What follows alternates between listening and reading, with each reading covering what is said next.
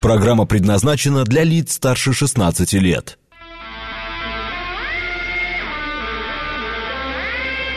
Восемь часов восемь минут, среда, октябрь, день восемнадцатый.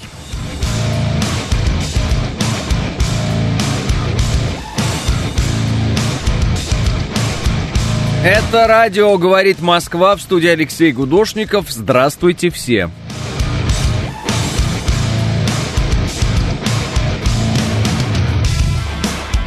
Все-таки выпуск купюры в тысячу рублей остановили, пишет Андрей. Так это ж был макет, это ж был концепт. Вот добавят крест и возобновят.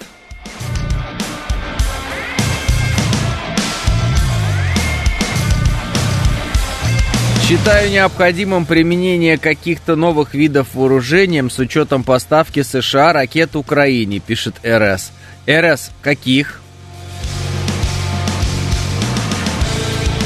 Доброе утро, пишет Елена, вам тоже доброе утро. Э, доброе утро, отличного эфира, Кирилл, вам тоже. Деда Вова, доброе утро вам тоже. Вот. Большой бум, например, пишет РС. Большой бум. Подождите, сейчас э, обстоятельства таким образом складываются в разных э, местах планеты Земля, что, возможно, Big Badaboom будет не у нас и не на наших границах. Возможно, Big Badaboom будет совершенно в другом месте. Давайте не будем торопить события. Вот. Если что-то подобное случилось бы на Украине, сразу обвинили бы Россию, а ракеты бы уже летели на Москву, а тут даже санкции не ввели. Двуликие гады, пишет Василий. Да-да, да. А что за зверство творит э, Израиль, пишет э, Фоун. А, ну, есть такое мнение, что Израиль ударил по больнице и э, кадры об этом вчера появились э, везде и вызвали волну протестов во многих странах. Люди выходили к посольству Израиля. Ну и все остальное, то, что вы слышали в новостях и видели, самое главное в новостях. Вот, э, я публиковал кадры который находил в интернете у себя в Телеграме. Телеграм называется Гудошников. А вот. Э, реакцию не публиковал, я имею в виду вот это все, где, куда, кто пошел, зачем пошел. Ну, это не считаю. Как бы, самое главное, вот э, первичный факт, да, то, что произошло. Соответственно, вот это я и публиковал. Вот. Что касается самого Израиля, он говорит, что это группировка «Исламский джихад» сделала, вот, что это не удар Израиля. Ну, естественно, люди начинают в интернете сравнивать а, возможности, а, так скажем, ракетных ударов со стороны ну, разных группировок, а, сейчас находящихся, так скажем, на стороне сектора газа, и смотрят на то, что могут делать, э, что может делать Израиль, возможности их ударов, и приходят к выводу о том, что настолько мощных э, ракет просто у этих группировок там или еще чего-то у них нет. Соответственно, опять возвращаются к Израилю и говорят, а зачем, мол, бьете по больницам. Э, Израиль по методичке Украины работает, самообстрел это называется, пишет Фоун. А, ну да, да, в Израиле говорят, что они сами себя, по сути, обстреляли там. А, ракеты а, а, атакам сбили по аэродрому или это фейк, пишет Ростислав. Ростислав, у меня э, стопроцентных данных нет. Э, точно так же в этом смысле ориентируюсь на открытые источники, как и вы, а из них понять что-либо очень э, сложно.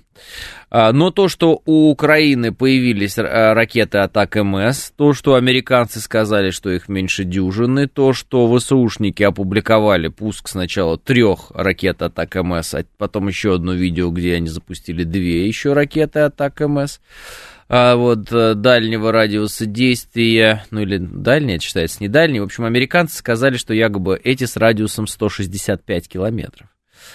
А вот. В общем, 5 уже пусков они на видео опубликовали. То есть они уже показали, что они 5 ракет запустили. Куда уж они их там запустили, когда они их запустили, это вопрос такой к специалистам. Но 5 ракет на пуске мы видели уже. Так, это первое. Второе, то, что американцы сказали, что они поставили Украине атакамсы вот эти вот э, с дальностью 165 километров. Вот сколько раз я спрашивал про дальность ракет у разных э, специалистов, экспертов наших, военных именно.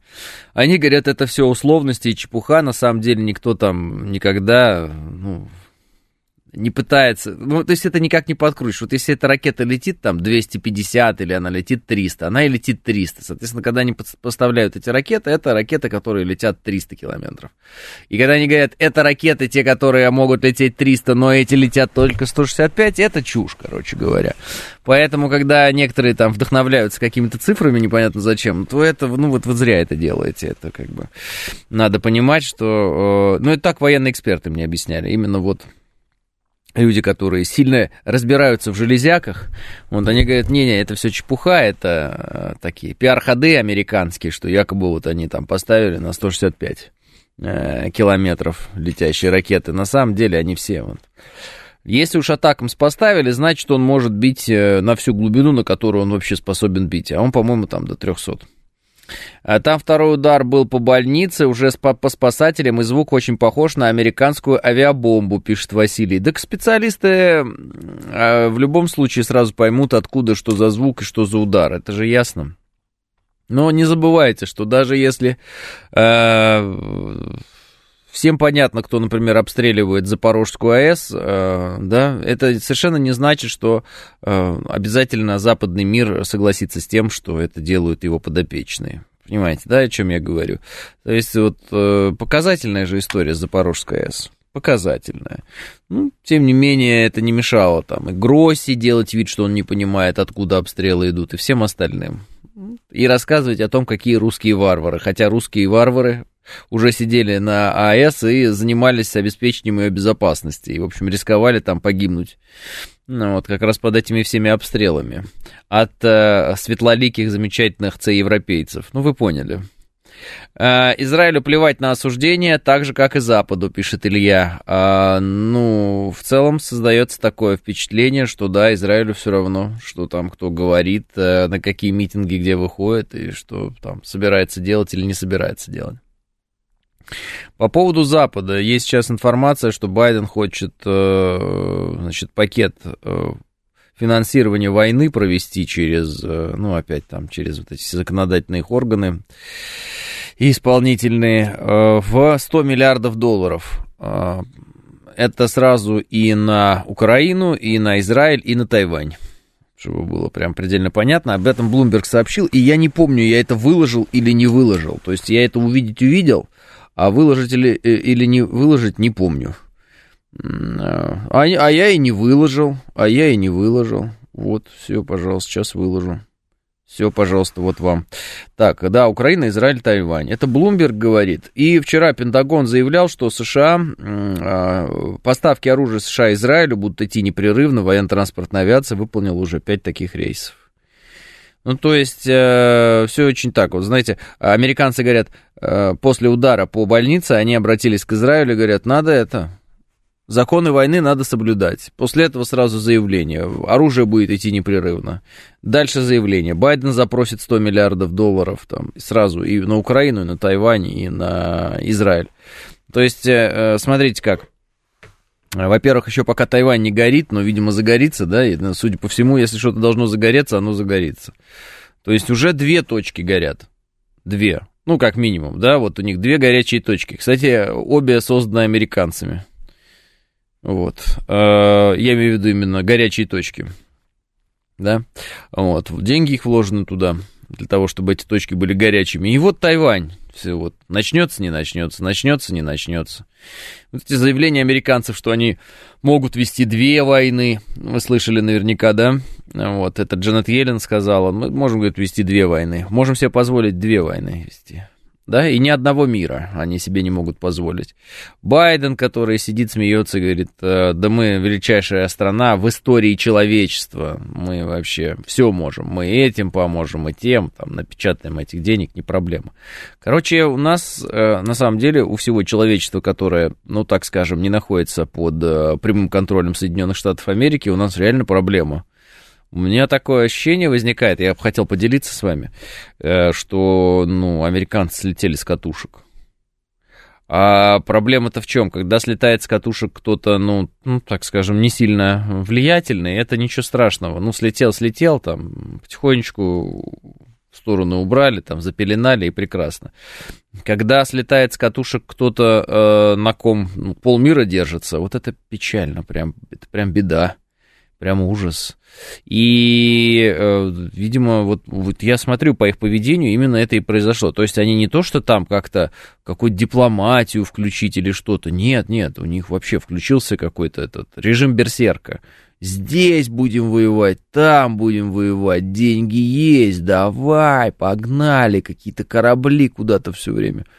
Прям это, ну, натурально. Я не слышу никаких там попыток что-то урегулировать, еще что-то. Американцы прям везде врубаются по полной программе, все, сторона конфликта, и, и, и, и ничего их не волнует. Или мне кажется, или мне показалось, может быть, а?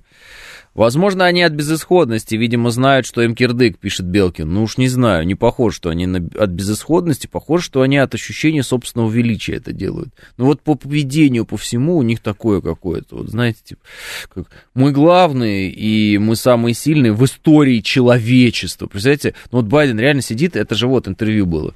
Не то, что он говорит, мы не то, что сейчас самые сильные, мы вообще самая сильная страна в истории человечества.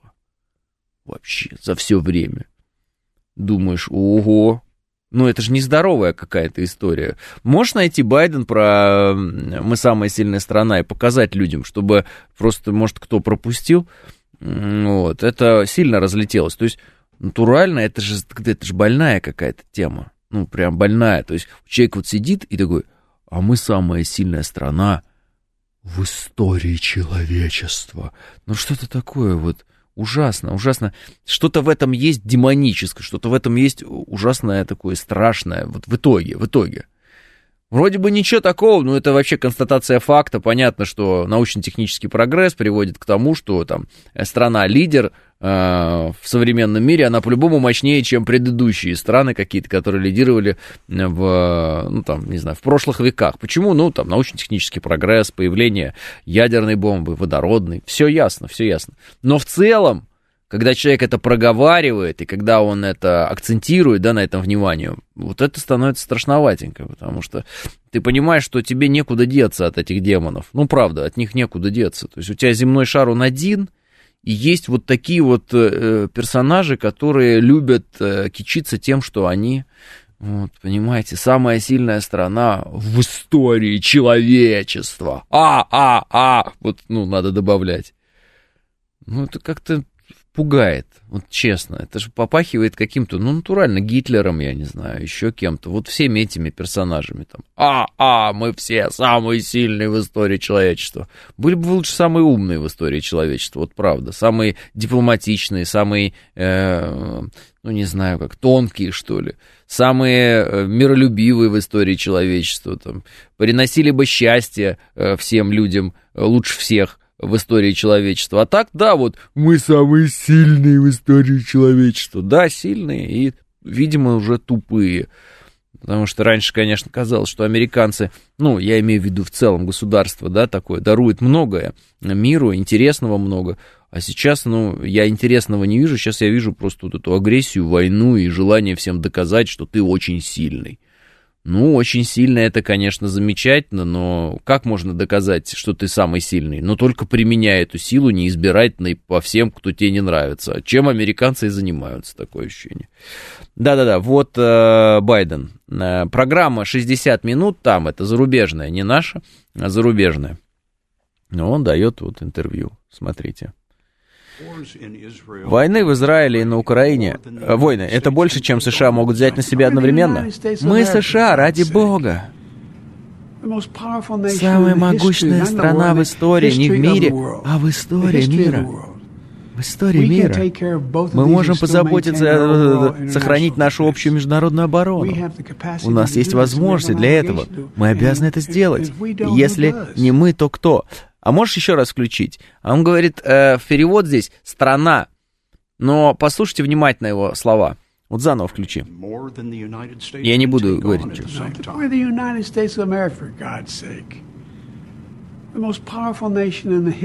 Пауза. Пауза, пауза.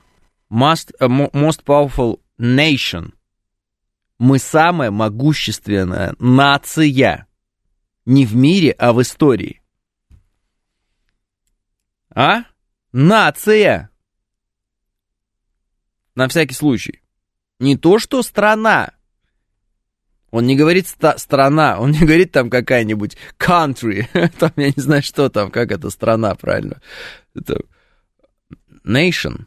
Мы самая могущественная нация в истории мира.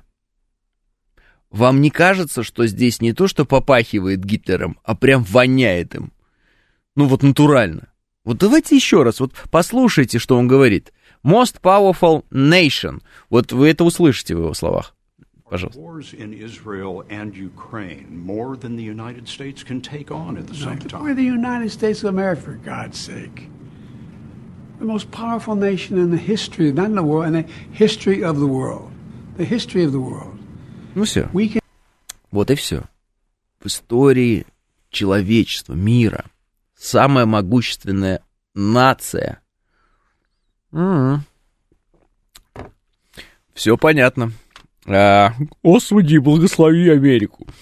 Вот этот дед, э, и дед открылся всем, старый маразматик, пишет Лис Хитрый. Лис Хитрый, а вы не обращали внимания, что очень любят кричать про нацию украинцы? Этот э, субэтнос любит кричать про нации.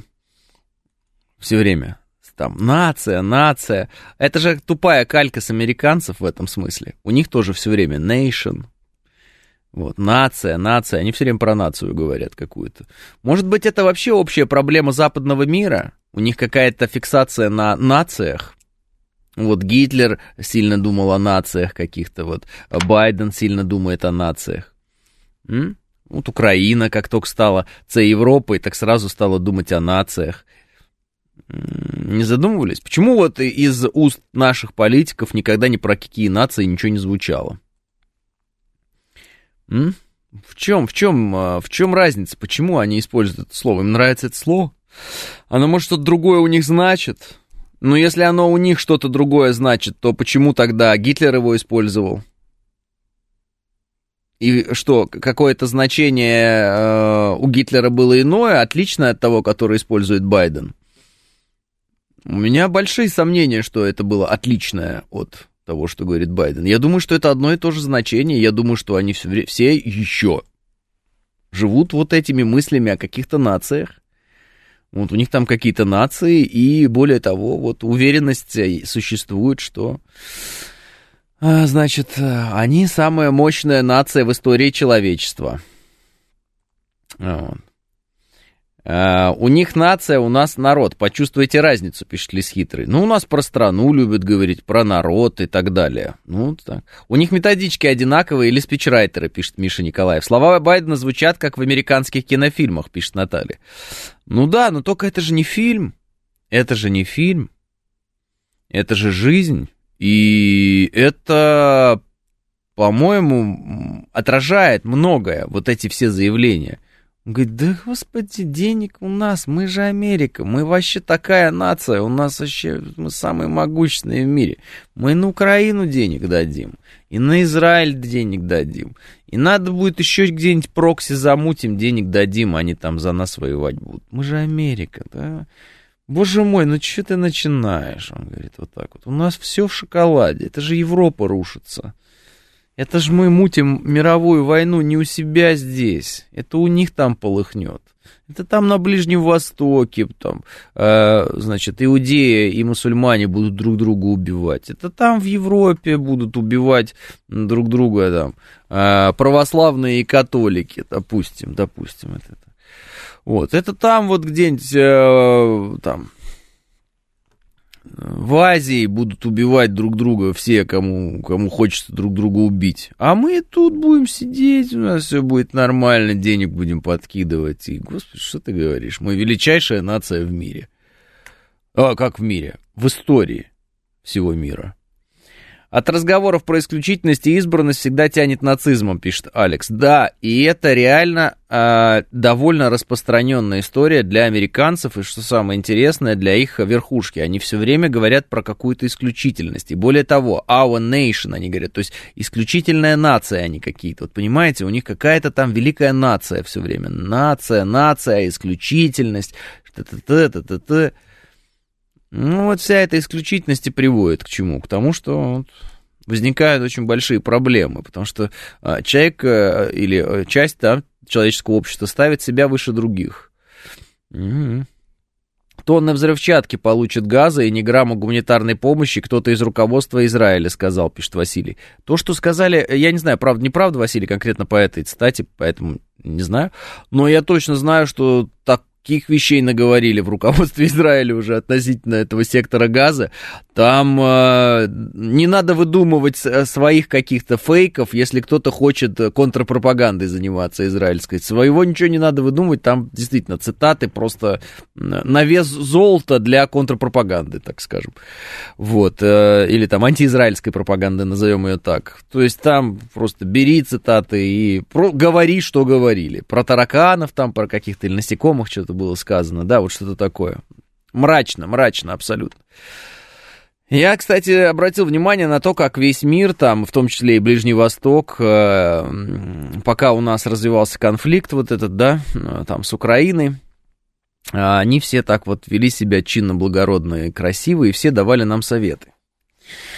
Сейчас э, ситуация меняется, вы видите вектор, э, ну не вектор, да, вот внимание сместилось с э, одного региона на другой, и э, в этом регионе, когда начинают кипеть страсти, в широком смысле этого слова, мы видим, как э, маски падают, со всех, со всех падают маски. А, и оказывается, что э, быть э, таким э, цивилизованным, быть взвешенным, быть над ситуацией, оно, конечно, можно, но только тогда, когда тебя эта ситуация вообще никак не колышет.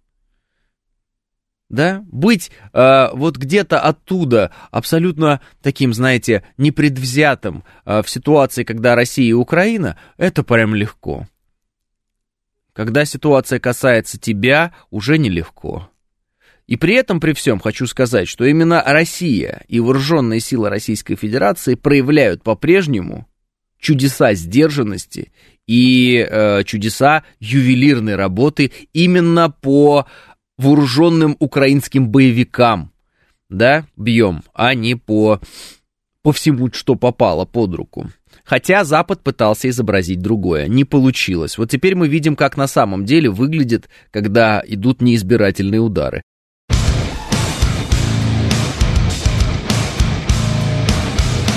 8.36 в Москве, это радиостанция, говорит Москва, 94.8, в студии Алексей Гудошников. Всем еще раз здравствуйте. Анютка говорит, а наши монархисты про богоизбранность русского народа не говорят? Вообще странно, если говорят про богоизбранность. Вот я слышал, народ богоносец, есть такое выражение, а богоизбранный народ, это все-таки, насколько я понимаю, э, ну, народ Израиля. Ну, как бы не Израиля, а евреи. Давайте так, потому что э, здесь, здесь могут быть исторические неточности, если я буду говорить, что именно народ Израиля. Ну, в общем, вы поняли.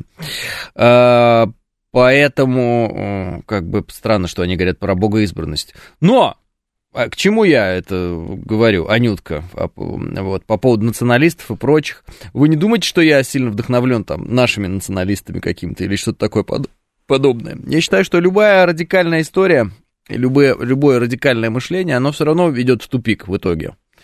В итоге оно все равно приведет к тупику, э, в котором э, мы столкнемся со всеми теми же вещами, с которыми сталкивались и во всех других радикальных системах. Не бывает ни одной радикальной идеологии, которая привела бы к чему-то хорошему. Ну, то есть ее просто не бывает и все. Соответственно, если кто-то радикально настроен где-то и как-то почувствовал свое величие над остальными по какой-то причине, по разным причинам, это все равно ничего к хорошему не приведет. Это ни к чему хорошему не приводило французов, это ни к чему хорошему не приводило немцев, это ни к чему хорошему не приведет американцев. Это ни, ни к чему хорошему не приводит на, в данный момент израильтян, насколько я понимаю, потому что они сейчас вот рассказывают, что ракета это вот, они там показывают видео, как эта ракета летела туда-сюда. Ну, что-то пока мало убедительно для, я так понимаю, тех людей, которые протестуют э, в городах во многих, да, во многих странах, им уже все равно, кто ударил по больнице, им самый важный момент, что вот Израиль, значит, э, бесчеловечно бомбит сектор газа, все. Ну вот, а Израиль говорит, да нет, это не мы бомбим, да вот вам видеосъемки, да мы вот вам сейчас покажем, нарисуем карту. Все говорят, а нам это вообще абсолютно не важно. В общем, э, и в этом смысле э, я вспоминаю, как э, мы тоже рисовали карты и объясняли, что подождите, вот вы нам говорите, что мы что-то бомбим. Вот мы вам показываем, мы вот сюда не били в этот квадрат, вот-вот. А, а неважно, все равно Россия виновата, вот и все. Поэтому, когда Израиль вот сейчас обвиняют в ударе по больнице, если даже Израиль считает, что это не так, если даже Израиль уверен, что это не так, даже если у Израиля есть 10 видео о том, что это не так, это бесполезно. Израиль сталкивается в этом смысле э, с той же самой э, игрой информационной, вот, да, не игрой, а теми правилами, да, э, в, по которым существует информационное пространство. Вот, в котором примерно так. Если человек считает, что это Израиль, он так и будет считать. И он факты будет таким образом подбирать, и все. Если человек считает, что это не Израиль, он будет подбирать э, соответствующим образом факты тоже. Правда никого не интересует. Э, получилось, э, понимаете, какая, следу... Э, какая вещь? Вот нападение Хамас на Израиль должно было, видимо, да, в глазах мира сделать так, что Израиль, ну, как по логике, да, жертва, правильно? Ну, представляете, нападают, там, Хамас нападает на Израиль, вот Израиль жертва, видно абсолютно там люди на музыкальном фестивале страдают, их убивают, там, ну, ужас, там, не знаете, террористы бегают. Но Израиль настолько ярко ответил по сектору газа, что э, вот это вот настроение типа, Израиль обороняется, сменилось на «а Израиль точно обороняется». Может быть, Израиль уже атакует, а не обороняется. Не перебарщивает ли Израиль? А вчера еще сильнее, внезапно, да, говорят, о, больница, это точно Израиль, и, значит, Израиль уже, смотрите, по больнице бьет. Это уже точно не оборона, это уже точно не боевики Хамас. Израиль плохой. Израиль говорит, это не мы. Говорит, ну, слушай, мы, не мы. Кто бьет по сектору газа? Кто? Ты. Все, значит, и это ты. А вот так оно работает. Оно по-другому не работает. Можно 10 тысяч раз там рассказывать теперь что, что угодно. Но Совет Безопасности ООН соберется по вопросу, э, значит, удара по больнице. Правильно? Правильно. А, значит, к Израилю эти вопросы будут э, адресованы. Естественно, те, те страны, которые, ну, так скажем, сердцем своим, э, там, с палестинским народом, они не, не будут слушать аргументацию Израиля, им это не нужно. И зачем им слушать аргументацию Израиля? Вот она зачем? Они ее не будут слушать. Они им выскажут тоже все, скажут. Ну вот, Израиль, естественно, будет изо всех сил доказывать что-то кому-то там. И все сторонники Израиля будут, естественно, говорить, что вот же Израиль предоставил же вам исчерпывающие доказательства. Ну, извините, Россия тоже предоставляла на разных советах безопасности, да, ну, я имею в виду заседаниях Совета безопасности, ООН разные доказательства, всего дока... мы говорили, какой, говорю, подождите, какой роддом Мариуполь, вот поддельная фотография, вот девочка, она сейчас живет на территории, ну, женщина, на территории Российской Федерации, мы ее можем представить как свидетеля, что это было, ба-ба-ба-ба-ба, нам говорят, не-не, не рассказывайте, русские бомбят роддома, все, бесчеловечные русские бомбят роддома, все. Мы говорим, да как, да вот же, это вот фотография, вот подделка, вот эта девочка, да вот она у нас на телевидении ходит. Нет, русские бомбят роддома, все. Вы не избирательны, вы всех уничтожаете. Ну вот сейчас в эту ситуацию попал Израиль. Вот Израиль даже, вот я говорю, я сейчас не пытаюсь быть на чьей-то стороне. То есть я не пытаюсь, не, не пытаюсь никого обвинить. А, ни одну, ни другую, ни третью сторону. Я не знаю, кто ударил да, вот я не знаю. Я ж там не был, я не наносил этот удар, я не знаю. Но я точно понимаю, что что бы ни сказал Израиль, вот как бы он ни пытался сейчас предоставить какие угодно доказательства, те, кто считает, что это сделал Израиль, так и будут считать, что это сделал Израиль. Им неинтересно слушать а, объяснение Израиля. Так же, как Всем тем, кто считает, что это не Израиль, неинтересно будет слушать объяснения с той стороны. Все. То есть это ситуация, при которой стороны друг друга не слышат, и обвинения летят настолько быстро, они быстрее бомб летят. Еще бомба не долетела, а обвинение уже летит. Что это ты, это ты, это вы сделали там. Это... За все. Что бы ни произошло. Понимаете? А, а разве у Хамас есть такое оружие, чтобы сложить здание с неба, пишет Денис. Денис, поверьте мне, я не собираюсь здесь быть адвокатом Израиля и Цахал. Поэтому задавать мне вопрос этот э, бессмысленно, да и бесполезно. Я здесь не говорю о том, кто это сделал. Я здесь говорю о том, что кто бы это ни сделал, кто бы это ни сделал, и как бы это ни сделал, все равно те, кто считают, что это сделал Израиль, так и будут считать. А те, кто считает, что это сделал не Израиль, так и будут говорить, что это сделал не Израиль. Все. Правда никого не интересует. Я об этом говорю. Просто услышьте, что я имею в виду, как бы, о чем я разговор веду. Без разницы всем, потому что правда никому уже не нужна. Все, столкновение идет, все, драка пошла, понимаете? Выяснять, ну, выясняйте там потом. Кто-то, кому это особо интересно, историки, еще кто-то. Вот. Тем, кто дерется, все понятно, кто это сделал. Это сделал тот, с кем он дерется. Все. С обеих сторон они так считают. Каждый считает себя правым. У каждого, э, каждый считает себя э, вправе, значит, действовать так, как он действует. Такая вот ситуация. А как Шольц на полу лежал в Израиле после объявления обстрела? Ой, ну это вообще, это все вчера публиковали, я еще думаю, публиковать, не публиковать не стал. Не хочу я эту всю рисовку этих европейских политиков публиковать, не хочу. Вот эти все их а, там, перебежки по Львову, вот это в Киеве, когда там под э, сирены ходил Байден. Нет, все, я больше такое не хочу публиковать, мне это неинтересно. Я не хочу э, работать на, э, так скажем, европейского зрителя, которого, наверное, сердце должно ёкнуть, потому что там Шольц э, пять минут полежал где-то под открытым небом э, в аэропорту, да, там, э, в Израиле. Ну, на мой взгляд, это э, делается все вот этими всеми политиками, да, зарубежными, для собственного пиара. Какие они там отважные, смелые, и в какие они там горячие точки летят, и вот это вот все. Ну, вот обратите внимание, еще ни одного не зацепило из них. Вот э, сообщение о том, как э, погибают журналисты там и, и все остальное, да, мирные люди, это понятно, это постоянно. Это постоянно. Вот чтобы где-то кого-то из администрации какого-нибудь Шольца или еще кого-то вдруг внезапно зацепило каким-то где-то обстрелом, осколком, вообще ноль и никогда такого нет и не будет. И не будет. Когда мы вообще последний раз слышали что-нибудь связанное такое там с э, высшими, высшими эшелонами власти? Ну, может быть, только эти поляки, которые разбились у нас под Смоленском. Да и то не надо, потому что лезть в э, там, ну, управлять самолетом, если ты пьяный и не, не можешь, э, ну, короче, не лезь туда и все. Вся эта история тоже всем известна с поляками, которые у нас разбились. Они, правда, потом спекулировали, что это мы их взорвали, вот это все. Их, кстати, в этом смысле абсолютно не интересуют черные ящики, в которых э, есть вот эта вот история, да, по-моему, pull up terrain ahead, что-то так это звучит. Ну, в общем, впереди земля, возьми вверх, возьми вверх, впереди земля, и они там так и врезаются.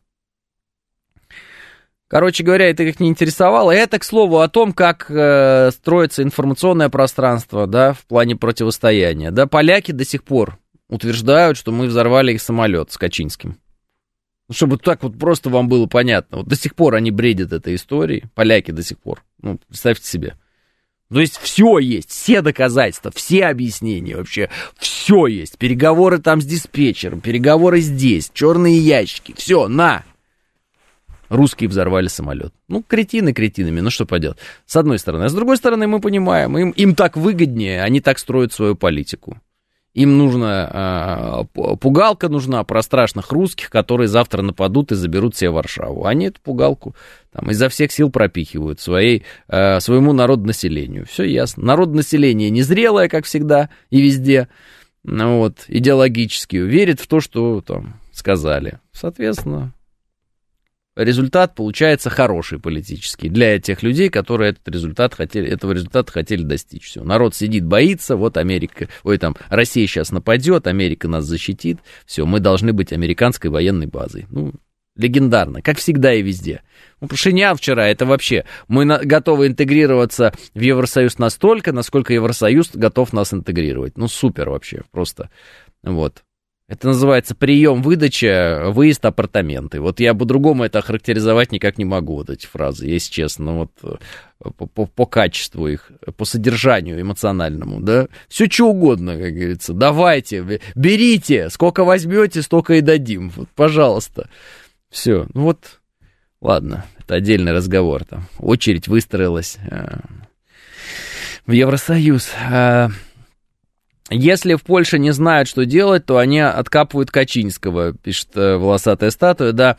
А что, Алексей, Варшава нам не помешает, пишет Андрей.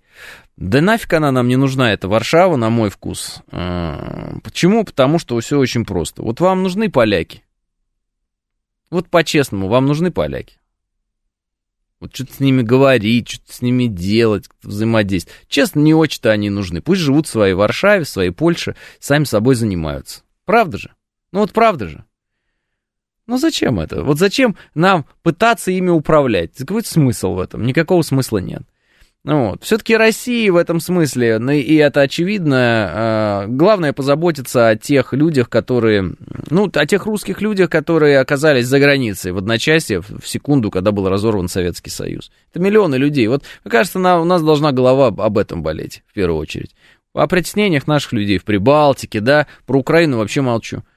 Вот чем мы должны заниматься. Э, обеспечением безопасности этих людей и э, там, предоставлением возможности жить э, на, на, своей, на, на своей земле, условно говоря, да, там в России и так далее, вот этим людям. Вот что главное для нас.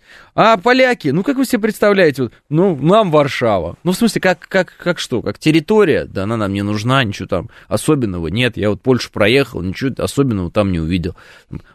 Поляки, которые будут нас ненавидеть за то, что мы там какую-то Варшаву взяли, и они под нами, они, а, там, опять русские здесь, да, вот это все. Ну, к чему это? Ну, ну хорошо, продержите вы год, два, три эту ситуацию, пять лет, десять, тридцать. Все равно потом будет какое-нибудь восстание. Все равно будет, будет восстание. Зачем нам это восстание? Оно нам не нужно, правильно? Потому что поляки, они вот должны жить в своем отдельном польском государстве. С чем мы их и поздравляем, удачи им желаем. Пожалуйста, пусть строят свою государственность. Жалко, что они строят эту государственность на основе ненависти к России. Им бы найти какой-то свой корень, да, и как-то вот э, заниматься собой. Но у них вот это все время какая-то какая-то болезненная история э, отмщения там, да, за то, что мы в определенный момент их как раз государственности лишили. Я не за то, чтобы поляков лишать государственности, не вижу в этом никакого смысла. Все равно они вот очень стремятся к этой государственности всегда. Кстати, мне нравится польский рэп, пишет Борис. Ну, Борис, э, у каждого свои отклонения, поэтому наслаждайтесь. А разве сейчас ЕС Армению не интегрирует? А Турция уже лет 20 как мозги интегрирует, и конца не видно, пишет Абили Факинфлаев. Ну, Турция поэтому и говорит о том, что, ребята, а что это за разговоры про там ЕС для Украины, вот это все, а мы тут вообще что? Десятилетиями выжидаем. То есть у Турции возникают закономерные вопросы. Да, да и вы же видите, даже в а, вопросе там Израиля, Палестины, израильского конфликта, Турция уже не занимает позицию такую, которую там можно было бы занять, если бы они были абсолютным сателлитом США. У Турции такая позиция, что мы постоим еще за за э, людей, которых обижают, да, там в, э, в исламском мире, так скажем. Турция, она претендует, как мне кажется, на лидирующую роль в этом мире.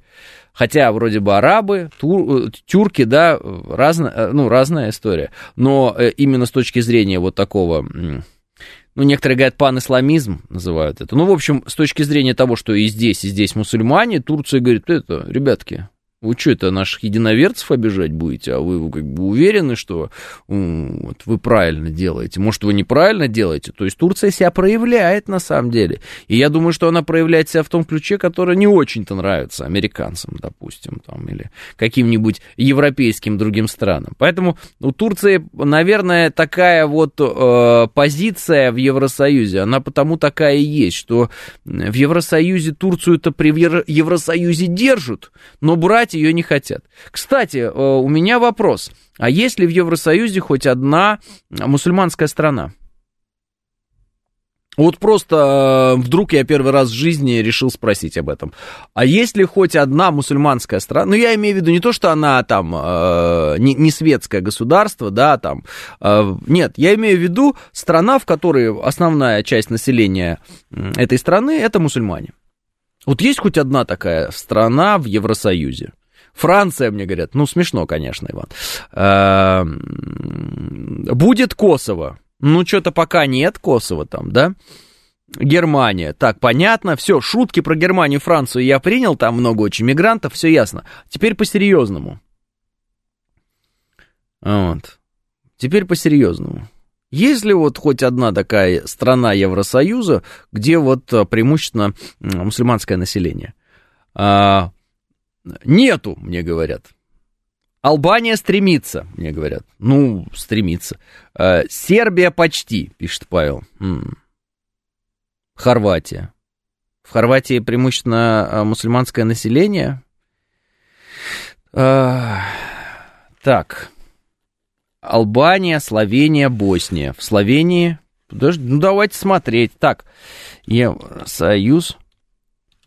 Евросоюз. Давайте, во-первых, посмотрим э, и вспомним, какие страны уже входят в, Евро, в Евросоюз. Потому что я думаю, что на память вряд ли кто-то помнит, что туда входит.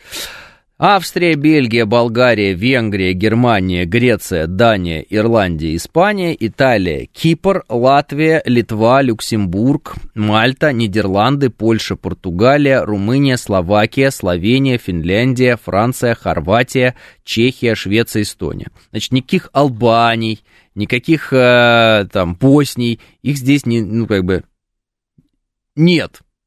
Статус кандидата имеют Албания, Босния и Герцеговина, Молдавия, Северная Македония, Сербия, Турция как раз, Украина и Черногория. Значит, то, что они имеют статус кандидата, это здорово, потому что э, Турция, например, с 99 -го года получила статус кандидата и до сих пор в этом статусе находится.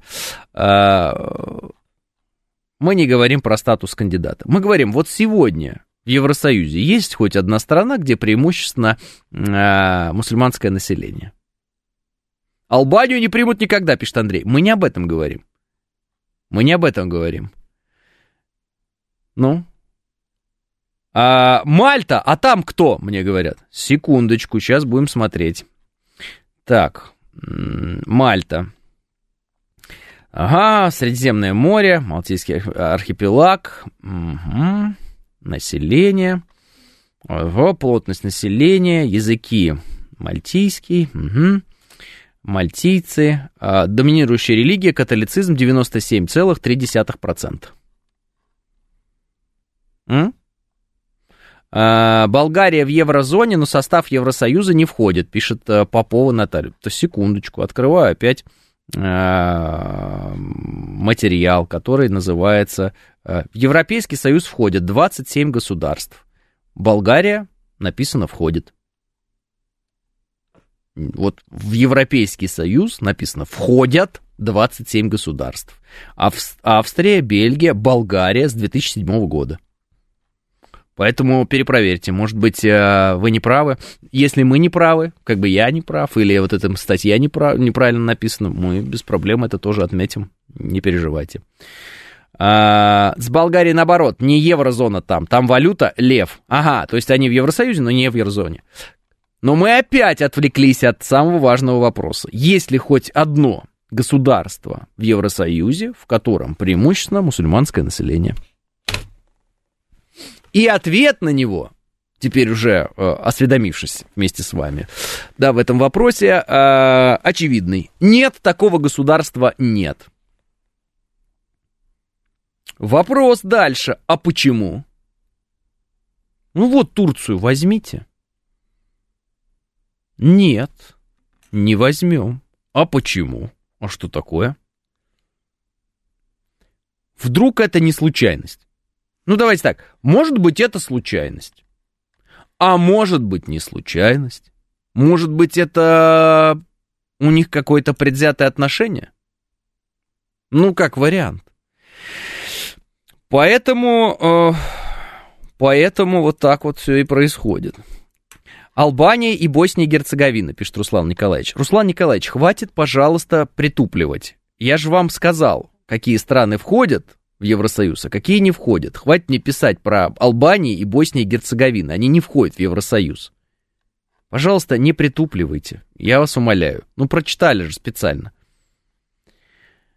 А, а, привет, смотри еще раз Хорватия, пишет Иваныч. Хорошо, посмотрим Хорватию. Она входит в Евросоюз, и посмотрим, э, что у нас с Хорватией. Католики 86,28%, э, православные 4,4%, протестанты 0,34%, мусульмане 1,47%. Э, вот мы посмотрели Хорватию, и знаем теперь, что в Хорватии мусульмане это 1,44% населения. Сори, мне пишут. А, не, без проблем, друзья, без проблем, никаких проблем. Вы видите, что мы, кажется, нащупали очень важный момент, который раньше как-то просто мимо нас пролетал. Евросоюз э, боится брать в свой состав э, страны с преимущественно мусульманским населением. По какой-то причине. И я думаю, они поэтому Турцию морозят. А что если Евросоюз э, и лидеры Евросоюза, и лидеры западного мира вообще к мусульманским странам относятся как-то, ну так скажем, нехорошо? Что если они вообще относятся к исламу как-то нехорошо? Ну, иначе как объяснить вот это поведение? Я, честно говоря, не знаю. И я думаю, что если у меня возникают такие вопросы, то там у Эрдогана и у других турок тоже, наверное, такие вопросы возникают. Мол, а что это за прикол такой? Вы готовы Украину чуть ли не завтра взять, якобы? Вы готовы тут Грузию пустить вперед всех и все такое? А с нами что-то как-то у вас не клеится, говорят турки. И ведь справедливо, да, они задают этот вопрос, казалось бы. Ну, то есть какие-нибудь э, э, страны другие, они прямо в, в любые эти союзы прям влетают без проблем. Господи, прибалтийские эти государства, кому они вообще нужны там были? Ну, они там. Программа предназначена для лиц старше 16 лет. 9 часов 5 минут, среда, октябрь, день 18.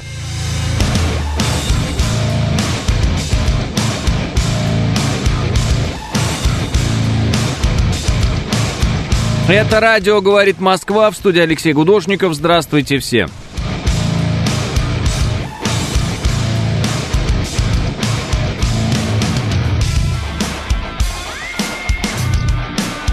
Два балла пробки в Москве и два реально. Мало верится. И 4 градуса.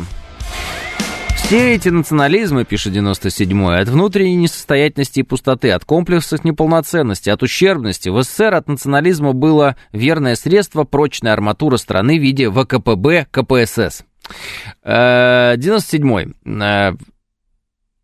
Вы правы наверняка, а когда говорите, что э, вот этой арматурой, да, этим фундаментом, этим, значит, прочной силой, которая соединяла там Советский Союз и страны Варшавского договора, была э, коммунистическая партия, идея коммунизма, которую пытались реализовать, там вот это все.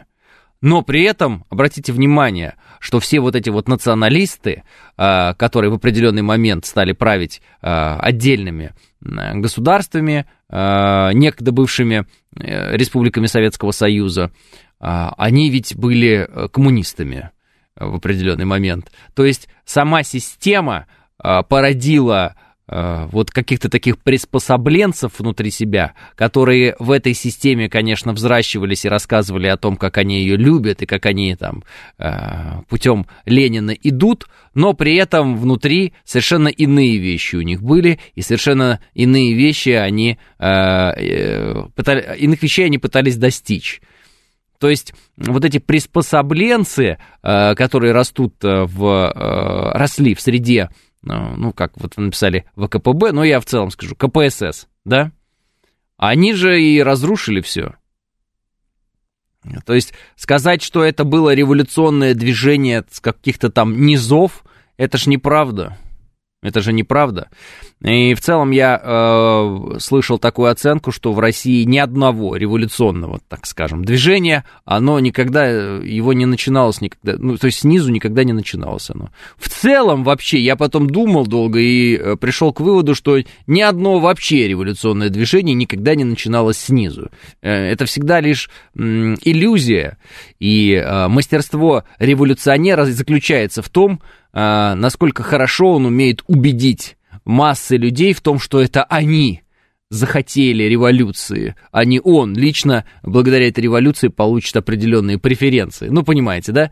То есть, насколько хорошо ты можешь задурить кому-то голову и использовать его в, в достижении своих целей, а, ну и так далее. Вот настолько ты и хорош в деле там, демагогии, э, да, и популизма, ну и прочих всяких разных таких вещей политтехнологических. Как на Майдане, пишет Иван Крылатый, как везде. И как всегда, э, при э, том, когда кто-то где-то что-то кому-то обещает, но для этого этот кто-то, кому обещано, должен пойти и там на каких-нибудь баррикадах кого-нибудь убить, еще что-то. А тот, который обещает, говорит, ну, постарайся еще чуть-чуть, и скоро я тебе это дам. Вот. Это не, не новая вещь абсолютно. Давно известная.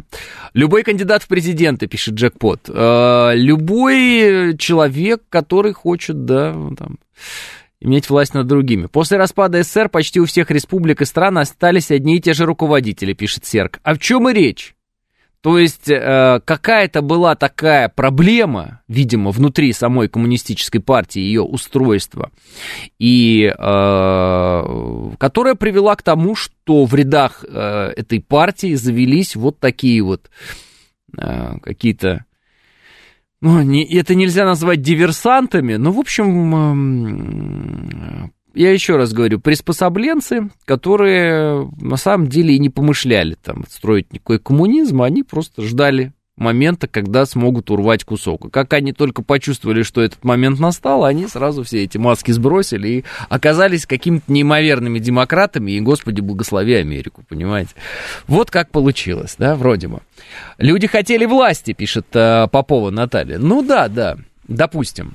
Это я просто к тому, что кто превозносит э, систему управления Советского Союза, должен помнить о том, что, в общем, она в итоге была разрушена, собственно, самими э, детьми этой системы управления. То есть взросшенные кадры этой системы, они же и разрушили эту систему. То есть э, была явно какая-то проблема. Я не знаю, как, она, как оно было устроено и почему именно так произошло. Но, в общем, не самые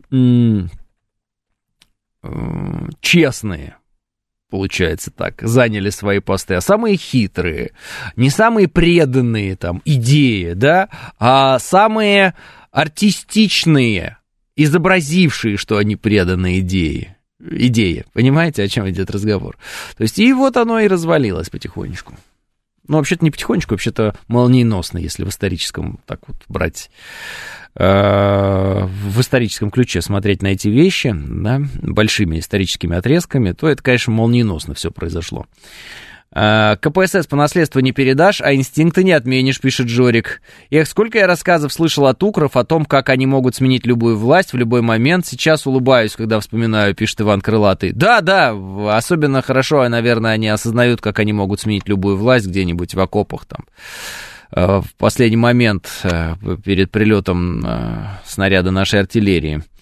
А корни этого явления где, пишет Лис Хитрый? Вы имеете в виду какого явления корни? Просто мне интересно, вот что вы имеете в виду, и я, может, у меня есть какая-то мысль по этому поводу. Так речь не про систему управления, надо брать хорошее и исправлять плохое, пишет Анютка.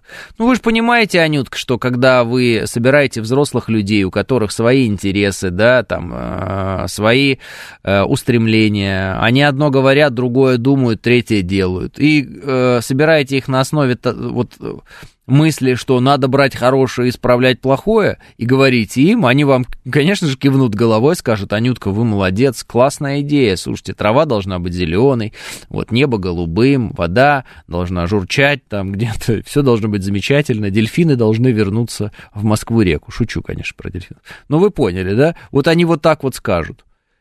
Ну, они же подумают и делать будут другое, потому что они подумают, ой, Анютка, конечно, у нас смешные вещи пишет там, надо брать хорошее и исправлять плохое. Ну, любите любовь, вот, э, что-то такое, знаете. Но эти все рецепты, они почему хороши, да, потому что они, которые вот вы сейчас предложили, Анютка, и вот из разряда этих всех рецептов, они почему так всем нравятся?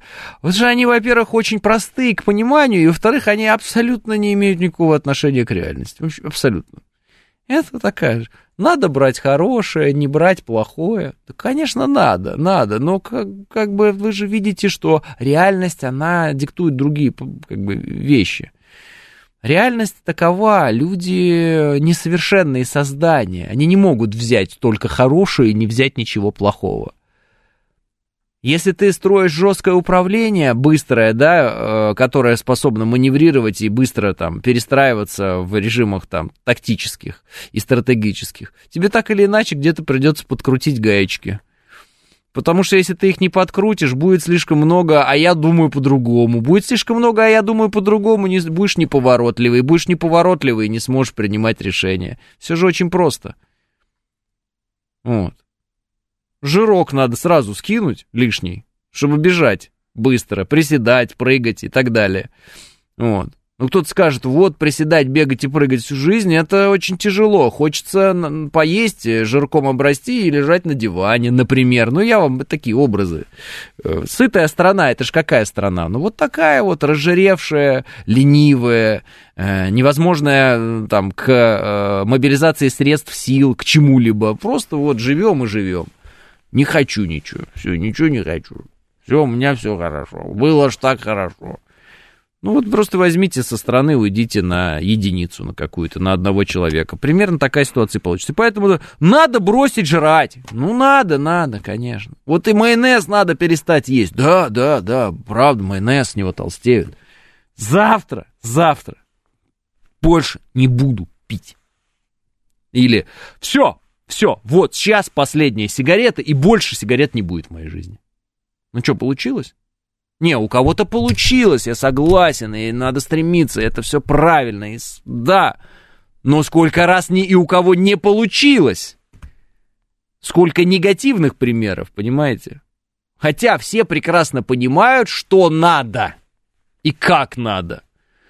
Но понимать, как надо и реализовать, это совершенно разные вещи. Надо, надо делать качественную еду. Ну, конечно, нужны качественные товары. Ой, да.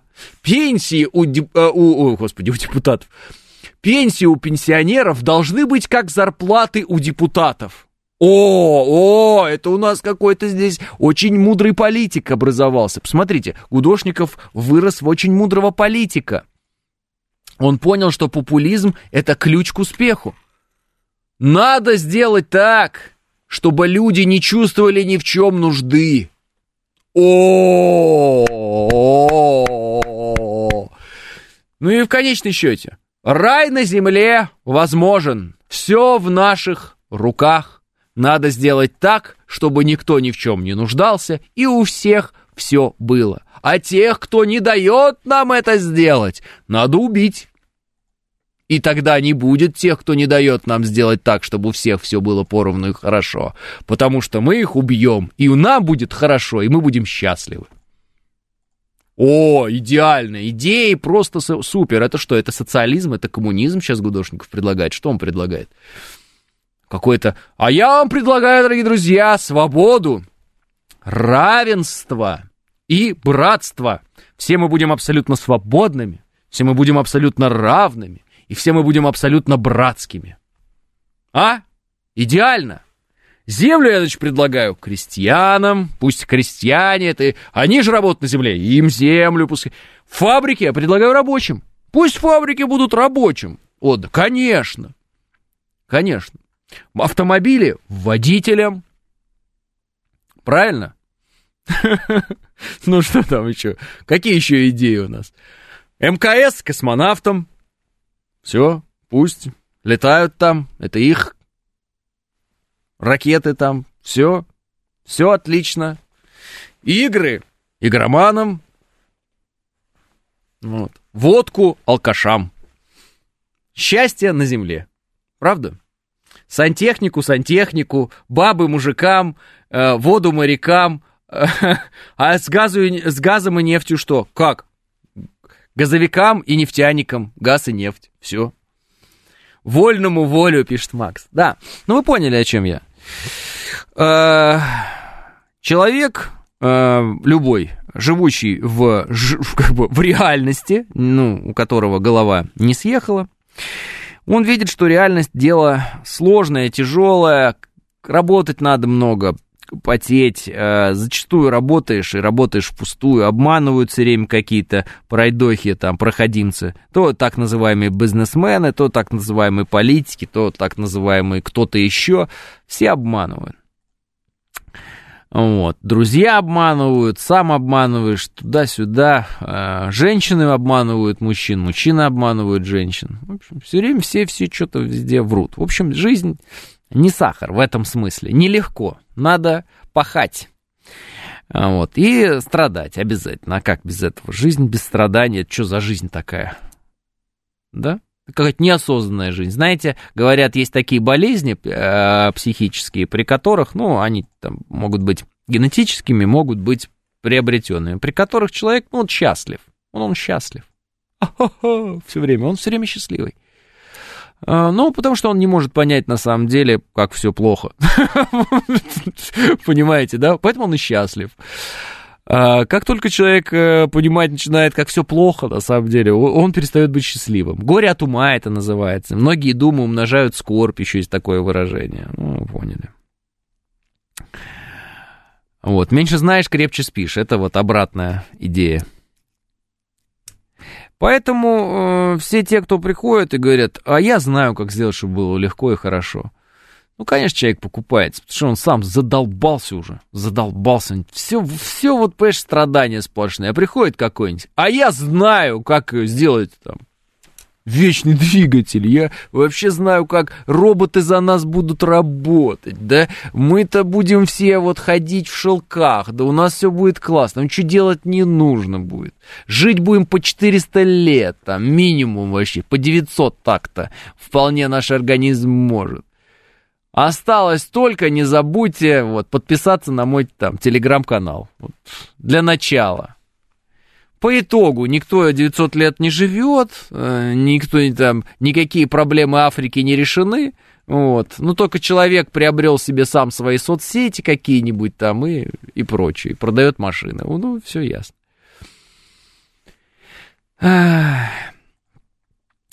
Так что все, кто обещают рай на земле, они же врут. Вообще-то. И, в общем-то, наверное, в этом основной обман, э, в том числе и э, так называемого социализма, и заключался. Это же рай на земле. Это рай на земле, а его не может быть. Вот и все. Поэтому, наверное, по-честному, если говорить, то все должны говорить так. Вы знаете, равенства не будет. А, всегда человек будет сражаться, а, всегда будет конкуренция, все будет э, очень жестко. Вот. И если ты что-то там успел где-то взять, это же не значит, что ты сможешь удержать, потому что есть и люди, которые тоже хотели это взять, но ты там что-то там постарался быстрее. Ты а, а, родился, ничего не понимая, и какое-то время, пока ты ничего не понимал, ты был счастлив. С умножением твоих знаний твои скорби тоже умножились. Вот, ты будешь стареть а, и видеть, как уходят твои друзья и близкие. Ну, либо умрешь сам очень быстро и так далее. И вся твоя жизнь это преодоление. Преодоление тяжелого чего-то сложного, психологически. Если не физически, то психологически. Это расставание, это много еще чего. Но! И здесь вот вам подарок, чисто от природы подарок. Но есть ведь и абсолютно счастливые моменты. И они нам, вот а, я вам говорю, подарены прямо природой. Прямо природой. А, а остальные моменты, вот, э, они, ну так, они временное счастье дают. Ну, там, в магазин купить что-нибудь. Хотел какие-то кроссовки купить, купил. Эх, купил, машину купил, еще что-то. Это все временно. А настоящее, продолжительное счастье, это только от природы дано. Вот. Один человек, как бы э, общество так, таких вещей не дает. Ну, не знаю почему, природа вот дает. Жизнь, борьба. Карл Маркс, пишет э, Григорий. Да-да, когда начинаешь про борьбу говорить, главное не сослаться на каких-нибудь других авторов тоже. Э, Трудно менять, ничего не меняя, но мы будем, пишет Анютка. Пересчитай свой возраст по лунному календарю, и ты будешь почти Авраамом, пишет рука-нога. Э, машина — это не только счастье, но и ощущение свободы, пишет Руслан Николаевич. Да, но это не только ощущение свободы, это еще и ощущение рабства. Потому что иной раз есть ощущение, что не ты купил автомобиль, а автомобиль купил тебя, и ты служишь ему. Это поклеп на демократию, это ненависть к нашему политстрою, пишет НДД. НДД, если бы я испытывал ненависть к какому-то, какому-то политстрою, наверное, я был бы как раз тем человеком, который бы усиленно ратовал за какой-то другой политический строй. А, нет, это вообще не о том. Лучшие повара это мужчины, лучшие поварихи это женщины. Значит, все лучшее нужно отдать мужчинам и женщинам, пишет Денчик. Так и любовница и все остальное тоже тогда рабство, пишет Руслан Николаевич. Конечно, вы же зависите э, от того, что у вас есть. Даже обладание э, большими деньгами, оно превращает тебя в раба этих денег. Зачастую. Обратите внимание на это. Э, если ты чем-то обладаешь, это одновременно обладает и тобой тоже. Это есть такой момент. Вот. Поэтому э, зачастую люди вроде бы состоятельные, такие грустные. Хотя, казалось бы, да, все у них есть. Все у них есть. Ну да, все у них есть, и они есть у всего. Почему э, политики такие грустные ходят? Вот на лица посмотришь, ну раз грустные такие. Ну, потому что, с одной стороны, у них есть в руках власть, а с другой стороны, они сами в руках э, э все время находятся э, общество. Ну, в том смысле, что все время подотчетным надо быть, все время каким-то образом выглядеть, каким-то образом одеваться, каким-то образом строить э, свои э, речи, каким-то образом э, там, реагировать на какие-то вызовы. Все равно ты уже на сцене постоянно. Не принадлежишь себе в широком смысле. Можно ли назвать это свободой? Ну, отчасти, конечно, да, потому что в твоих руках рычаги, которыми ты можешь управлять, и это мощь, да, она наверняка, а, ну, во-первых, она недостижима для большинства, а во-вторых, она, ну, наверняка в этом есть свои очень большие удовольствия, так скажем. Но при этом есть и огромные зависимости, да. Вот так вот взять и пойти на улицу не получится. Ну, просто взять и пойти на улицу, просто погулять. Не получится. Только знания не тяготят. Да здравствует наука, пишет Юра. Да, знания это прикольно. Но тоже бывает расстраивает. Особенно тот факт, что сколько не узнаешь, все равно ничего это не дает. Вот. Это, по-моему, Шерлок Холмс, ну, это герой, вот, э, ну, вы знаете этот литературный герой, он говорил о том, что он не изучает науки, которые, мол, не помогают э, в жизни. Ну, то есть э, бесполезные науки типа астрономии. Вот зачем мне знать, как там эти все звезды куда летят, если это мне не поможет в расследовании, то есть неприкладные вещи. Недавно посмотрел семьей фильм про Конюхова. Вот свобода, очень рекомендую, пишет Вадим. Ну, вообще, вот эти ребята, всякие разные путешественники какие-то, да, э, энтузиасты разные, вот, э, они интересные, они особого склада, и да, действительно, это, конечно, такой э, характер необычный у людей. Нет у политиков, просто нет профессии, и в их возрасте это печалит их, пишет Энди Ди.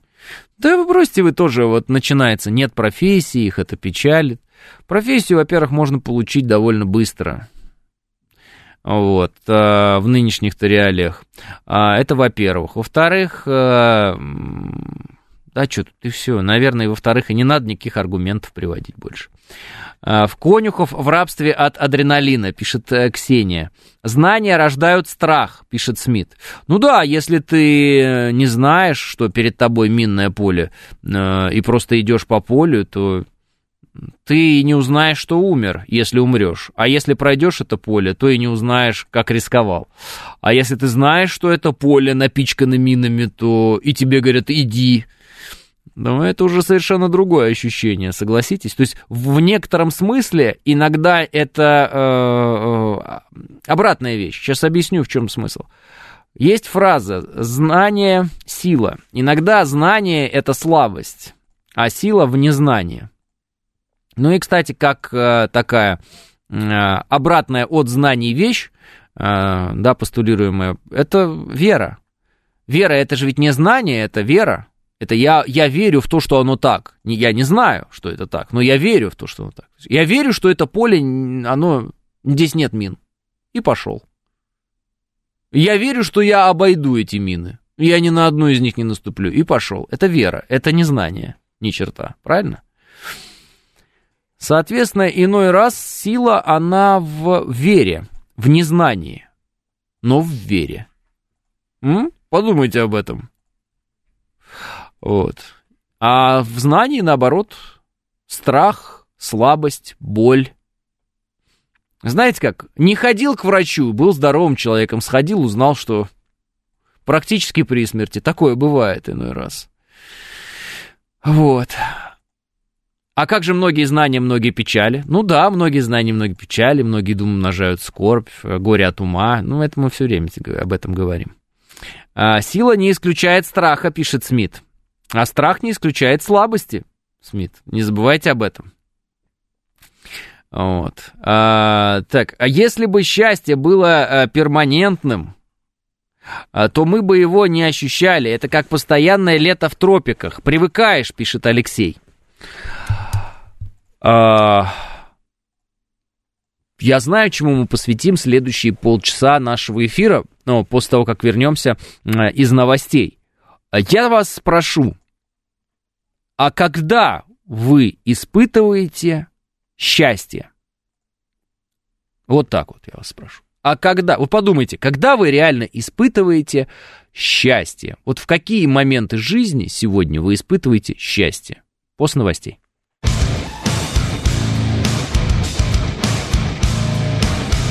9.36 в Москве. Итак, от чего вы испытываете Э, э, счастье? Когда вы счастливы? В какие моменты вы счастливы? Это я вот хотел вас спросить. Я понимаю, что мы все можем обсуждать новости постоянно, но э, моя программа отличается тем, что я могу себе еще немножечко иногда посудить в большинстве случаев не новости. К новостям мы, мы, мы руку на пульсе держим, не переживайте. А ощущение, похожее на счастье. Близость с любимой женщиной, поездка на автомобиле по дороге М4 Зарайск в хорошую погоду, поездка с детьми куда-то на природу. Ну, то есть общение с близкими. Так, Владимир? Ну, это, это же близкие. Любимая женщина, дети. Ага. Я надеюсь, что любимая женщина это жена, ведь правильно? Или как? Ну, не знаю, ну ладно, не буду лезть. Деньги никогда ничего подобного не вызывали, ничего близкого, пишет Владимир. Так. От рождения нового человека, дети, внуки, в общем, продолжение рода, а остальное эгоизм, пишет Эдмон. Я счастлив, потому что мать живая и здоровая, жена не болеет, у детей все нормально, и собака виляет хвостом, когда я прихожу домой. Семья. Видишь, это Рамзес. Испытываю счастье, когда смотрю на своих детей, путешествую с женой на мотоцикле, гоняем с женой на виндсерфинге, да много чего еще, но это как вспышки света в тумане ежедневной пахоты, пишет Дмитрий. Опять дети, жена, совместное времяпрепровождение.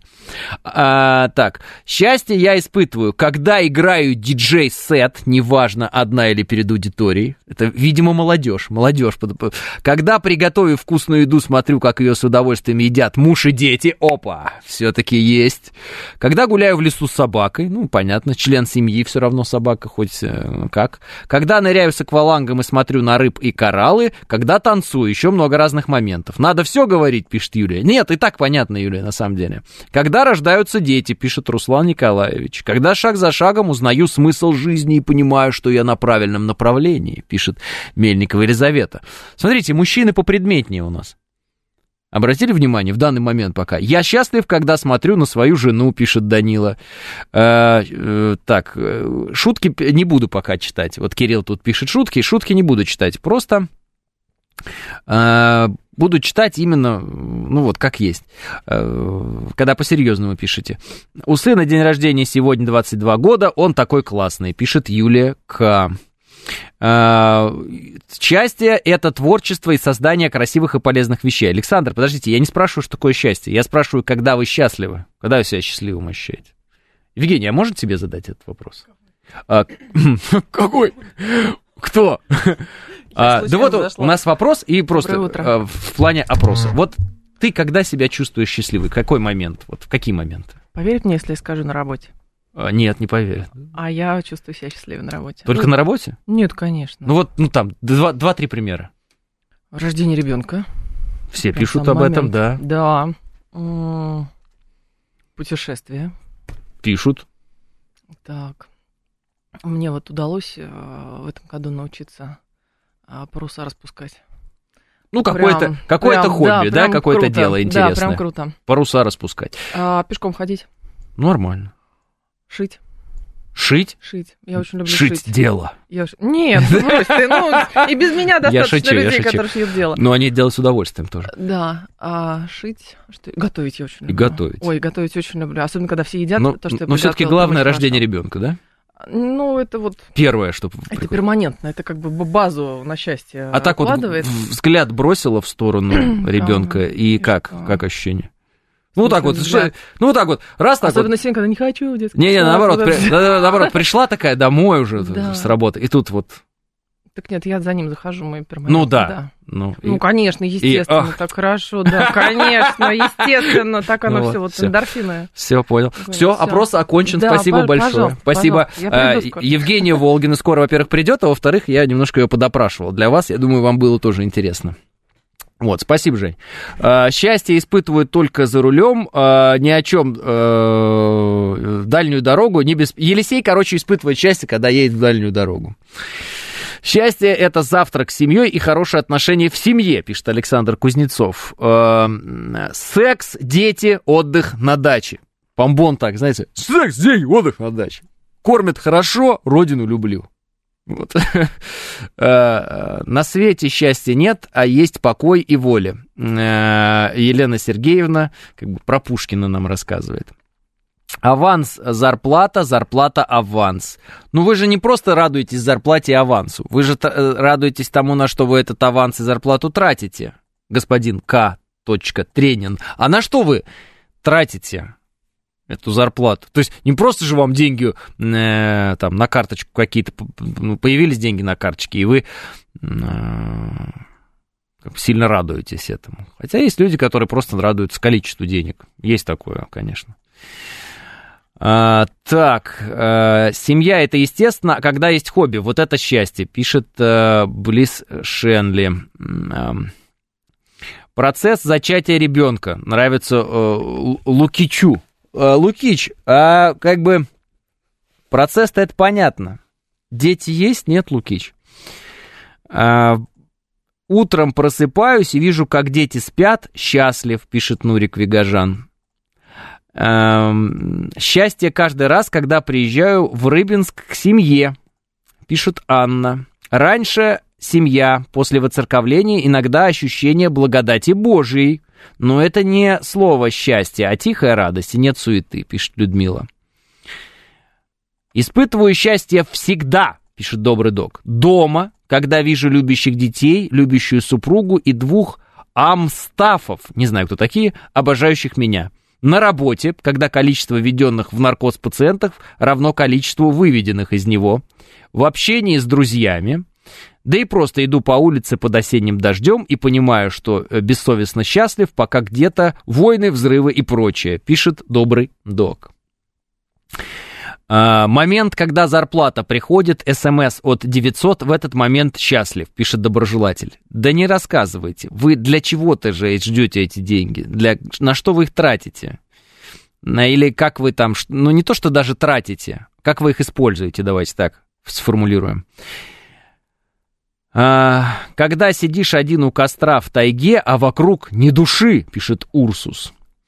Когда я демобилизовался из армии, срочная служба, вот я счастлив был, помню, пишет DBKN. Но я спрашиваю не когда, а сейчас. Сегодня. Вы уже были счастливы? Вы сегодня уже ощутили счастье? С утра вы встали. Вот все те, которые, видите, семейные, они рассказали нам, что они с утра пообщались с детьми, или посмотрели на спящих детей, или они с ними поели, или они их отвезли в школу, там, или в детский сад отвели, или еще что-то, и они, видите, счастливы. У них, значит, эндорфинчики там э, работают. А все остальные чего? Знаете, эти хитрые, они понарожали детей и от них питаются позитивом э, и счастьем, понимаете? У них счастье постоянно. Отрезвите всех слушателей. Счастье тоже конечно по закону диалектики, и оно пройдет. Ну, это по закону диалектики, да, и вообще по логике, да, потому что мы не вечны, и, соответственно, и счастье наше не вечно. Но я же спрашиваю, что приносит счастье сейчас людям. Просто, может быть, э, есть люди другие, которые сейчас сидят, и они вот прям несчастны. Знаете, они прям несчастны. И они такие, что же делать-то? Что же я такой несчастный? Да что же я... У меня все так плохо. Что же мне ничего не приносит удовольствия и счастья? Может быть, э, услышав э, от других, что им приносит счастье, эти люди скажут, хм, там, не знаю, попробую, может быть, действительно в этом э, счастье. Ну, раз никто не говорит, вот, ну, никто не пишет, что я вообще там, типа, вот, ну, хотя были двое, там, смс-ку 900 увидел и счастлив, что-то такое. Знаете, я могу сказать, что когда я вижу, что деньги поступили на счет, я доволен. Я доволен, типа, деньги на счету, окей. Я доволен. Хорошо. Ну, чтобы я прям счастлив был, прямо, ха-ха, какой, ути-пути, какие денежки у меня на счет пишет. Ну, такого не бывает. Мои маленькие корюченькие. М-м-м, вот это чтобы, ну что, где, где здесь счастье? Не, не фиксирую. Лучшее счастье за кого-то, а не, а не себе пишет Эдмон. Сегодня ехал на работу, сосредоточился на дороге, не думал вообще ни о чем. Вот этот момент был вот прям счастливым, пишет Денис. Да, кстати, я обратил внимание, что когда на автомобиле едешь и телефон не берешь в руки, гораздо лучше себя чувствуешь, чем когда берешь телефон в руки, когда едешь в автомобиле. У меня вообще раньше было ощущение, что а зачем вы слушаете радио? М-м. Недавно я все-таки пришел к выводу, что я понимаю, зачем люди слушают радио. А почему бы и нет, в конечном счете? Почему бы не послушать радио? Почему бы не послушать? Э, сегодня э, день женского счастья, пишет Ольга. А почему, Ольга, именно женского? Счастье э, приносит семья, дети, хобби, любимая работа и хорошие новости с фронта, пишет Буба. Вот, кстати, да, да, в нынешние времена, когда слышу какие-то хорошие новости с фронта, воодушевление, воодушевление большое, такое какое-то ощущение приятное появляется. Ну, не знаю, как насчет слова счастье, а именно вот воодушевление какое-то, такой всплеск э, какого-то вот, каких-то таких эмоций. Ну, как бы, ну, это надо найти эти слова. Надо найти эти слова. Да, воодушевление хорошее слово, но должны быть еще слова. Ракеты и дроны не летают над головой, вот счастье, пишет Денис. Но это, э, Денис, понимаете как, вы не можете испытывать счастье от того, что ракеты и дроны не летают над головой, если они 99% э, времени не летают над вашей головой. Я объясню, то есть вы не, вряд ли ходите по Москве и такие, и такой, фу, какое счастье, что дроны не летают. Я понимаю, что если люди находятся в состоянии, когда у них все время ракеты и дроны над головой, и вдруг они оказываются там, где этого не происходит, они могут сказать, какое это счастье, что я просто могу спать. Просто спать и не беспокоиться ни о чем. Да? Ну, то есть, э, хотя, с другой стороны, я же не знаю, в какой ситуации вы находитесь. Да, я почему-то подумал, что а вдруг вы, да, что вы прям вот в Москве, у вас все спокойно, а может быть, вы действительно в тех местах, где там для вас счастье, это когда ничего не летит над головой. Да, кстати, вариант такой возможен. Вот. Э, увидел повестку на двери, и она в соседнюю квартиру, пишет Олег. Э, гармония с собой, мое счастье, пишет Лис Хитрый. Хорошо, а гармония с собой каким образом достигается? Лис Хитрый. Ну вот каким образом она достигается? Вот. Ну и потом гармония, да, и баланс, это ведь не э, счастье и не несчастье. Счастье это все-таки выход из баланса, насколько я понимаю. Это все равно э, как бы движение в, в плюс. Понимаете, да, о чем я говорю? Баланс, э, э, гармония, взвешенность э, это ноль. Ну, на мой вкус может быть, в моем понимании, давай так, не вкус, а в моем понимании. А счастье это все-таки, когда ты выспрыгиваешь из нуля в плюс. Вот оно, счастье здесь, оно так фиксируется. Когда вы просто в гармонии, у вас все в порядке, вас ничего не беспокоит, вы не расстроены и не там сильно радуетесь, вы просто вот в балансе каком-то находитесь. Это прекрасное ощущение, но это же не ощущение счастья. Может быть, умиротворение, это можно назвать умиротворение, почему бы и нет. Но не счастье. М? Это равновесие. А, счастье это выработка определенных гормонов, пишет Александр. Поэтому и спрашиваю, когда у вас гормоны-то эти вырабатываются? Больше всего. Я же спрашиваю, почему? Вы сейчас скажете, что ты нас допытываешь там, допустим, или, ой, Леша хочет узнать про нас побольше. Да не, я про себя таким образом хочу узнать побольше я благодаря тому, что вы мне говорите, что-то могу узнать для себя, о себе. Сверить часы, так сказать, с вашими ощущениями. Мы же все люди, и в основном мы, конечно, с отклонениями все, но так, в пределах нормы. Соответственно, можно сверять часы. Вот я сверяю часы, я, мне интересно. А у меня так же, как у вас, и у всех так же, как у меня, или нет?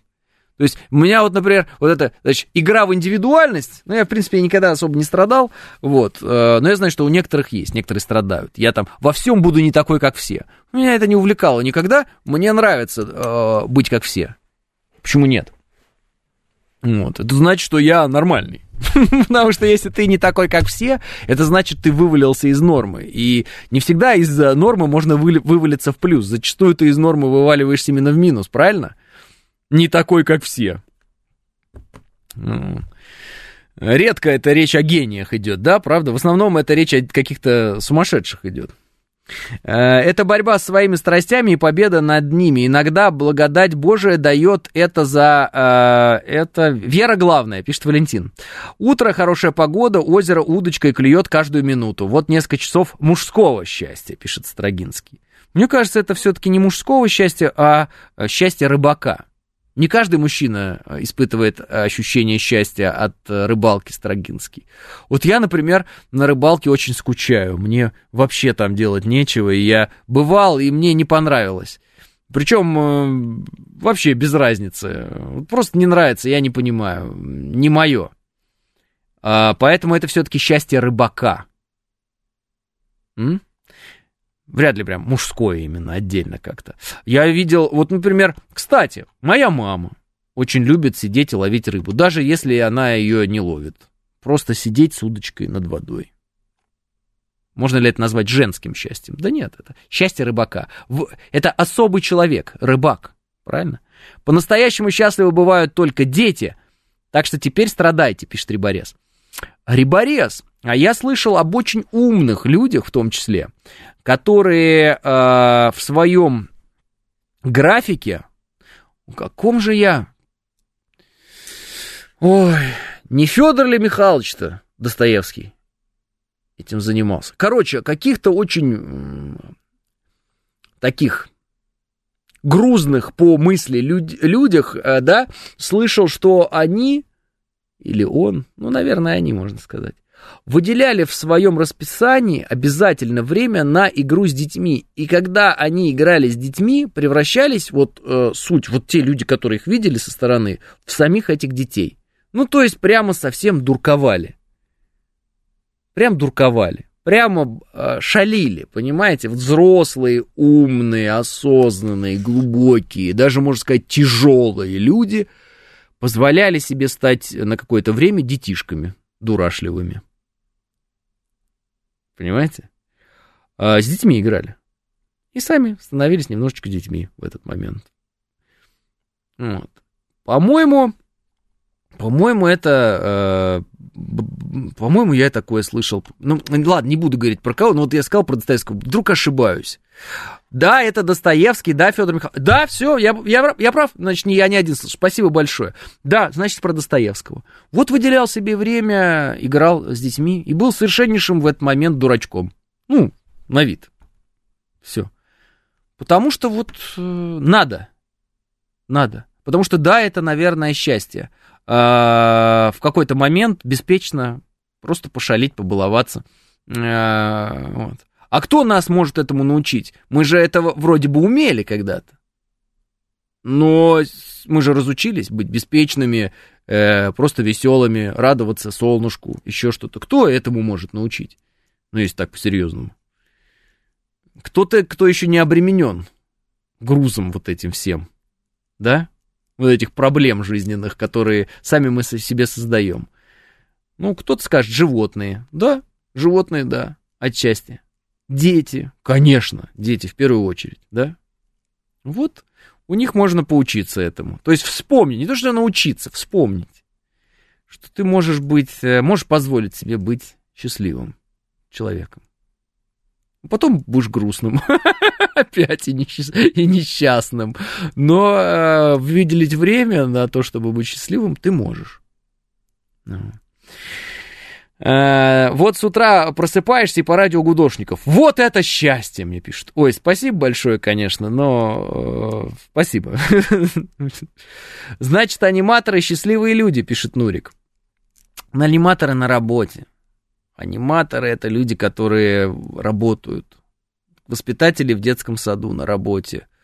А, школьные учителя на работе. Но обратите внимание, что школьные учителя на работе и школьные учителя на корпоративе это совершенно разные люди.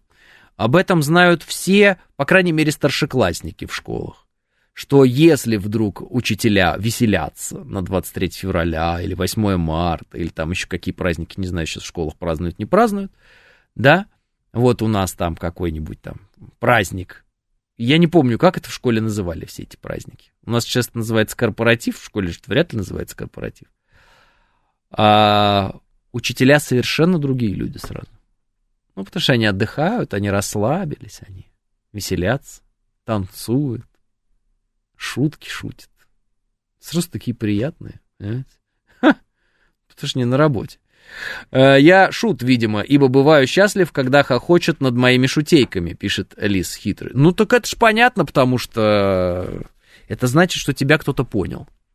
Но если на твоей шутке кто-то посмеялся, это значит, кто-то понял. Поэкспериментируйте с поездками в тайгу на месяц без связи, без электричества, без людей, пишет код Z.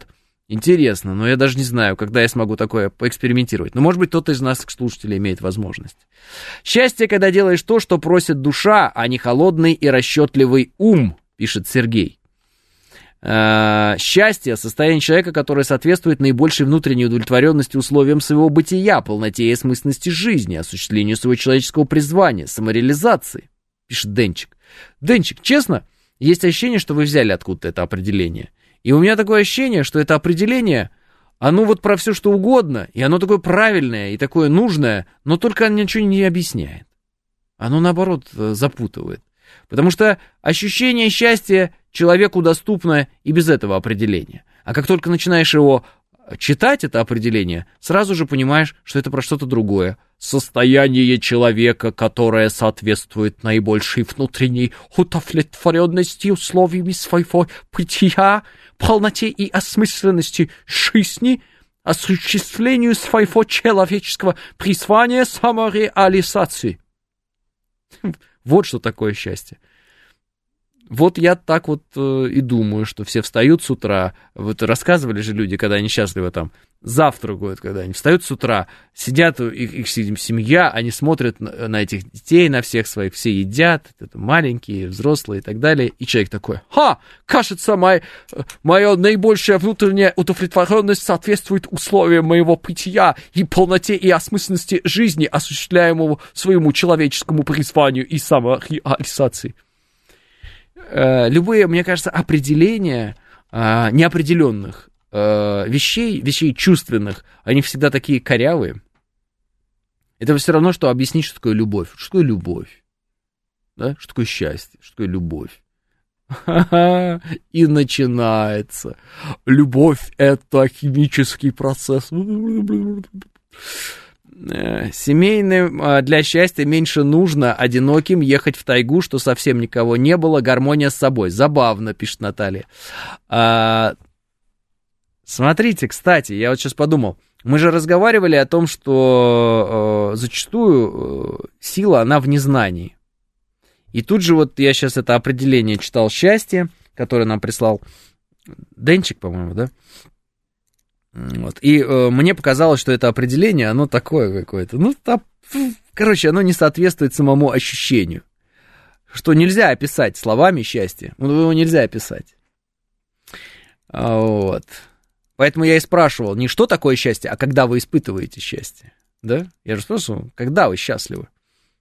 Момент. И, соответственно, вы моментом описываете, когда вы счастливы. Ну, если спросить, что такое счастье, начнется беда.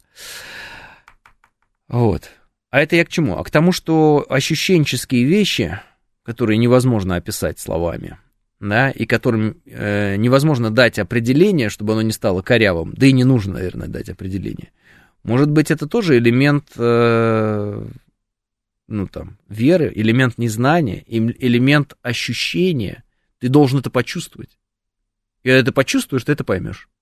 Вроде бы, да? Ты это ощутишь и, и сразу поймешь, это то оно и есть. Но объяснить словами ты это не сможешь. Ну, поэтому определение любви смешное, определение э, счастья смешное. Ну, смешное, потому что оно какое-то костыльное. Может, поэтому? Вот так. Ладно. А, в общем-то, если подвести итог, вы счастливы, когда вы э, в основном со своими близкими, родными, с детьми, с семьей, все здоровы, и вы можете именно э, их вниманием и их э, обществом наслаждаться. Вот. Вот, вот ваше счастье. И я думаю, что большинство так. Большинство так. 10.00. Прощаюсь с вами до завтра. И да пребудет с вами сила.